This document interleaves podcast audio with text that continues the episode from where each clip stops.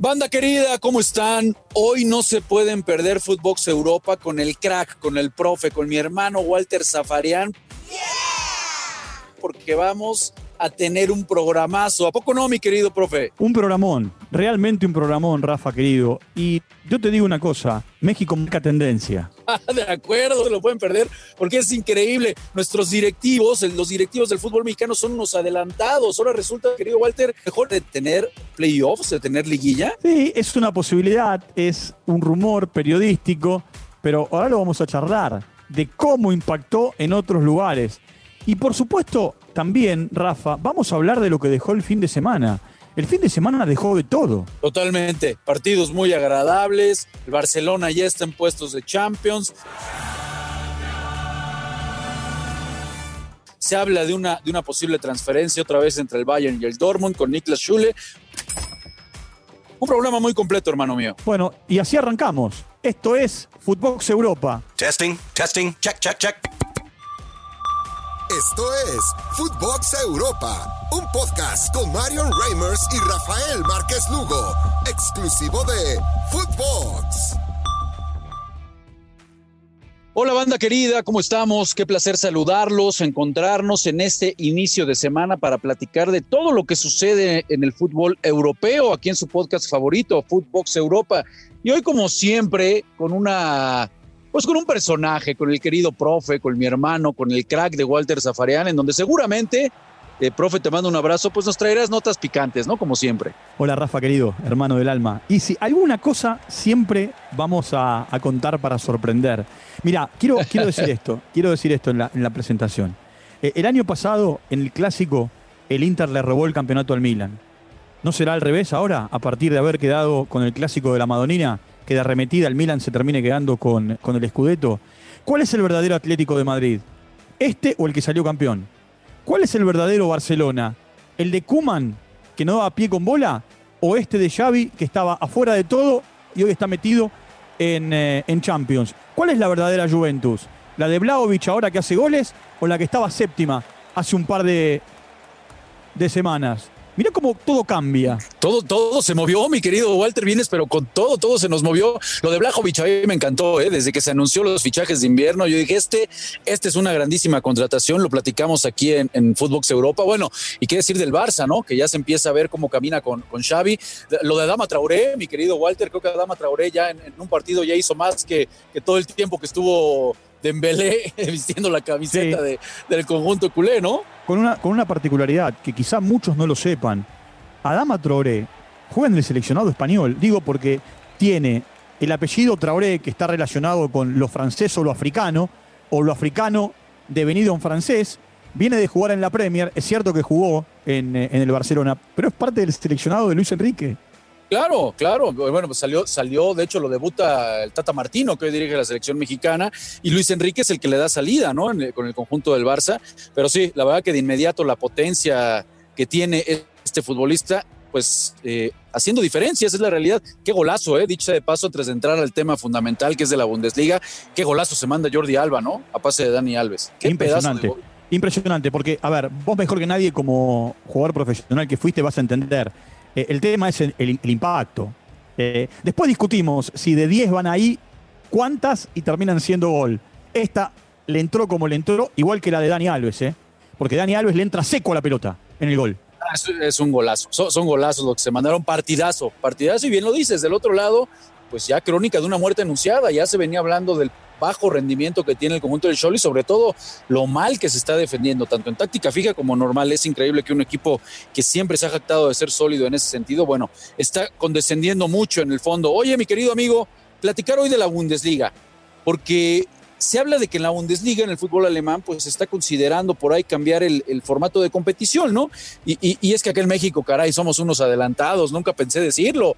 Nuestros directivos son unos adelantados, son, vienen del futuro. Porque ahora resulta que en la Bundesliga, pues están tratando de ver la opción de incluir un formato a playoff muy parecido a lo que se juega, pues acá en territorio mexicano, una liguilla.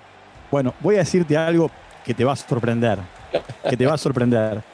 ¿Vos sabés que para mí es el campeonato más competitivo del mundo el mexicano? No, te creo, te creo. Te creo, y, te voy a, y te voy a explicar, te voy a explicar por qué lo digo. México fue el primer país en el mundo que adoptó los promedios para ver quiénes descendían. Y a partir de adoptarlo México, lo adoptaron un montón de países, entre ellos la Argentina. Es cierto, en la Argentina son tres temporadas de promedios para perder la categoría. Ahora, esta situación del el campeonato, como le dicen ahora a la mexicana, no, pero es así, de dos zonas y de, de playoff, no solamente se adoptó en un momento determinado en Colombia, en el fútbol ecuatoriano durante mucho tiempo. Y ahora es un métier que se utiliza, ¿sabes dónde? En la Argentina. A partir del primer semestre del año pasado y se replica en un torneo que va a arrancar el próximo jueves. ¿Sabes qué es lo que ocurre con esta clase de campeonatos? A la mexicana, que sale campeón cualquiera. Porque, a diferencia de lo que ocurre en México, que el playoff es ida y vuelta, en la Argentina es a un solo partido. Sí. ¿Ah? Entonces, eh, eh, entonces, eso genera que el más poderoso no tenga el partido ganado contra el que tiene, contra el que tiene menos. De hecho, en la primera experiencia en la Argentina, el campeón fue Colón. Sí, no, bueno, a ver, a ver, hay, hay muchas vertientes, ¿no? Porque uno, de qué es emocionante, es emocionante. Eso es indudable, no tenemos ninguna duda. Eh, el tema es que muchas críticas ha recibido porque de repente puede parecer injusto, ¿no? Porque no termina por premiar la regularidad. Y, ejemplo sencillo es lo que ha vivido Santiago Solari aquí con el América, ¿no? Que tiene dos torneos prácticamente robando, amigo. Eh, prácticamente robando, siendo la mejor defensa, siendo el equipo que más goles marca, un equipo eh, que no entretiene a nadie, pero que es sumamente efectivo para sumar de a tres. Y de repente eh, los dos torneos termina llegando a la liguilla en donde empieza bien, ya mencionas, ese mata-mata y termina las primeras de cambio muriéndose de nada el conjunto de América. Y dices, bueno, es, por ahí injusto porque no te premia la regularidad. Pero sin duda alguna, bueno, no termina, eh, eh, o más bien termina por ser sumamente atractivo, mi querido Walter. Y eso te da como consecuencia que en el año pues tengas dos campeones diferentes casi siempre, ¿no? Mira, mira, Rafa, los campeonatos largos son lindos, porque aparte te dan la posibilidad de si arrancaste mal, reacomodarte. El tema es que lo terminan ganando siempre los mismos. Vos fijate, de los últimos 10 o 12 campeonatos, Juventus ganó 9 en, Italia. Ahora se le metió el Inter. De los últimos 15 eh, campeonatos en España, entre Real Madrid, Barcelona y dos veces el Atlético de Madrid, se quedaron con todo. En eh, eh, el fútbol de Inglaterra, de los últimos 10 campeonatos, el Manchester City ganó 7 o 6. y ni hablar de Bayern de Múnich, y ni hablar de Paris Saint-Germain, que ahora se le metió eh, Lille y en un momento se le metió Mónaco. Después está todo monopolizado. A mí los campeonatos cortos me gustan porque son explosivos y porque el que arranca bien pisado termina, termina acomodándose. Y ni hablar en un mata-mata. Que en el mata-mata vos tenés la posibilidad de, no digo defenderte, pero eh, de aguantar el partido, como le pasó a, Senegal y a Egipto en su momento, sostenidos por, por los arqueros. Y e ir a los penales, no me gusta la largue. ¿eh? Yo lo que haría con el largue es sacarlo. Iría directamente a los penales porque hay un desgaste. Pero da la sensación que estos son los campeonatos que se vienen. Si no, van a ganar siempre los mismos. Sí, estoy totalmente de acuerdo. Bueno, el mejor ejemplo ya lo, ya lo mencionaste, ¿no? En todas las ligas normalmente siempre es el mismo, el poderoso, el que termina llevándoselo. Posiblemente esos van a decir, bueno, bueno es injusto, eh, no, no premia la regularidad, estoy de acuerdo, pero es muy emocionante.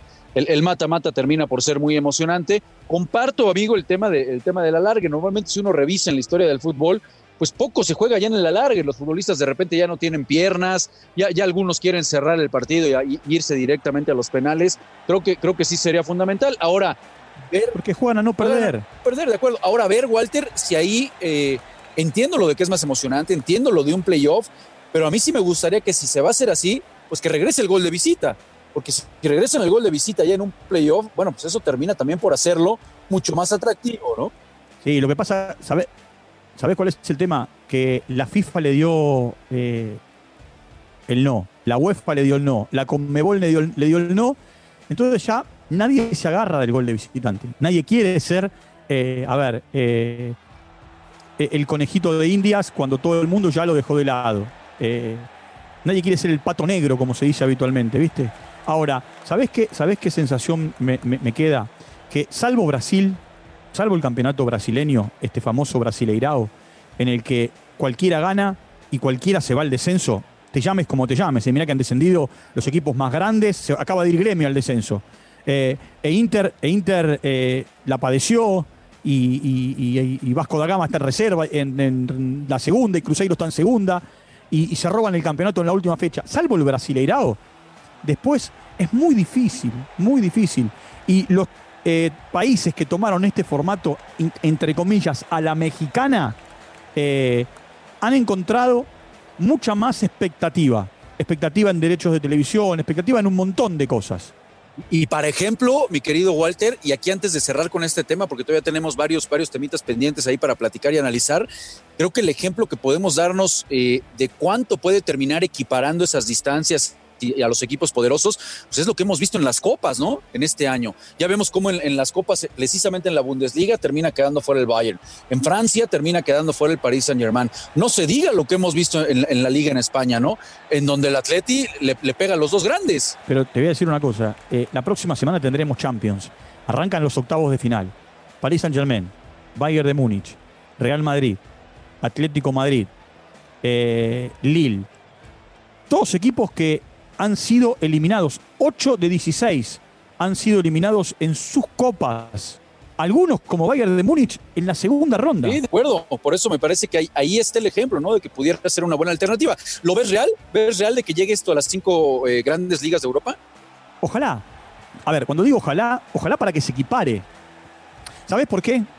Con riesgo de equivocarme. Hoy, eh, que es 7 de, de febrero, ¿sabes quién va a terminar siendo subcampeón en España? ¿Quién te parece? ¿Con quién te vas? Como estamos y como vienen las cosas, como estamos y vienen las cosas, y de arremetida, el subcampeón va a terminar siendo Barcelona. Puede ser, puede ser. Acordate, acordate. Bueno, pues vaya. Y si no terminas, y, si no termina siendo subcampeón, termina tercero. Pero porque tienes más plantel.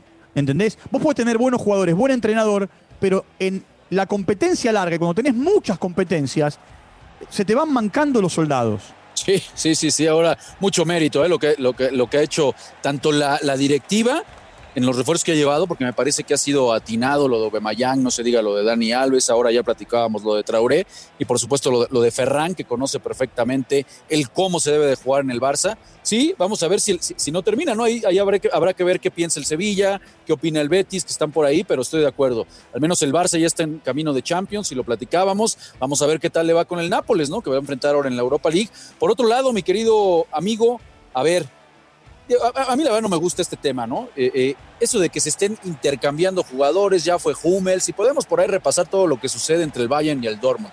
Si hablábamos de por sí del formato de competencia, bueno, pues me parece también que el hecho de que estén constantemente cambiando jugadores, oyendo del Bayern al Dortmund, pues no termina por, por hacer, eh, por fortalecer esta liga. Hoy es el caso del central Niklas Schule, en donde se hablaba que posiblemente podría emigrar, incluso se habló del conjunto del Barcelona. Bueno, pues ahora nuevamente se lo cede a su vecino, que se supone que debería de ser el eterno rival, que es el Dortmund. ¿Cómo ves, mi querido Walter? Porque a mí me parece que no termina esto por fortalecer esa rivalidad, ¿no? Y no, pero ¿sabes lo que pasa? Mirá, desde la historia de, de, Goetze, de Lewandowski, de Hummels, que va y viene, y de un montón de otros jugadores. ¿eh? Eh, el Dortmund y el, eh, y el Bayern de Múnich han sido los que han monopolizado eh, el, mercado. Nos guste o no nos guste, es así. Ahí, tenés otro tema que tiene que ver con el armado de los calendarios. ¿Por qué ganan todo? Porque como tienen dinero, porque tienen recursos, se compran los mejores jugadores. De hecho, si vos tomás el equipo de Bayern de Múnich, muchos de ellos, por no decir casi todos, vienen de otros equipos. De hecho, por ejemplo, Neuer, hoy lesionado, viene de jugar, de iniciarse en Schalke. Es cierto que es una figura, es capitán, pero no, no se inició en el Bayern de Múnich. Y así yo podría nombrarte un montón. Bueno, pues sí tienes toda la razón, mi querido Walter. Es, es, una realidad que los poderosos, nos guste o no nos guste, son los que terminan mandando. Y como siempre, profe, pues muchas gracias, muchas gracias porque como siempre vienes picante, vienes con notas que nadie nos esperamos. No sabes qué placer estar contigo hoy, hermano. Te mando un abrazo fuerte. Un abrazo. Y, un, un abrazo grande, Rafa. Y un pequeño detalle más para terminar. Tener billetera y comprar los mejores jugadores no te garantiza ganar. No te garantiza ganar. Porque después te aparece alguien que es más inteligente te gana y te saca del medio. Estoy, totalmente de acuerdo. Y para, para el botón, ahí está la prueba de lo que ha hecho el conjunto del Athletic de Bilbao. Pues banda querida, muchas gracias por escucharnos. Mañana, de nueva cuenta, estamos aquí en Footbox Europa. No se lo pierdan, amigos. Gracias. Esto fue Footbox Europa con Marion Reimers y Rafael Márquez Lugo. Un podcast exclusivo de Footbox.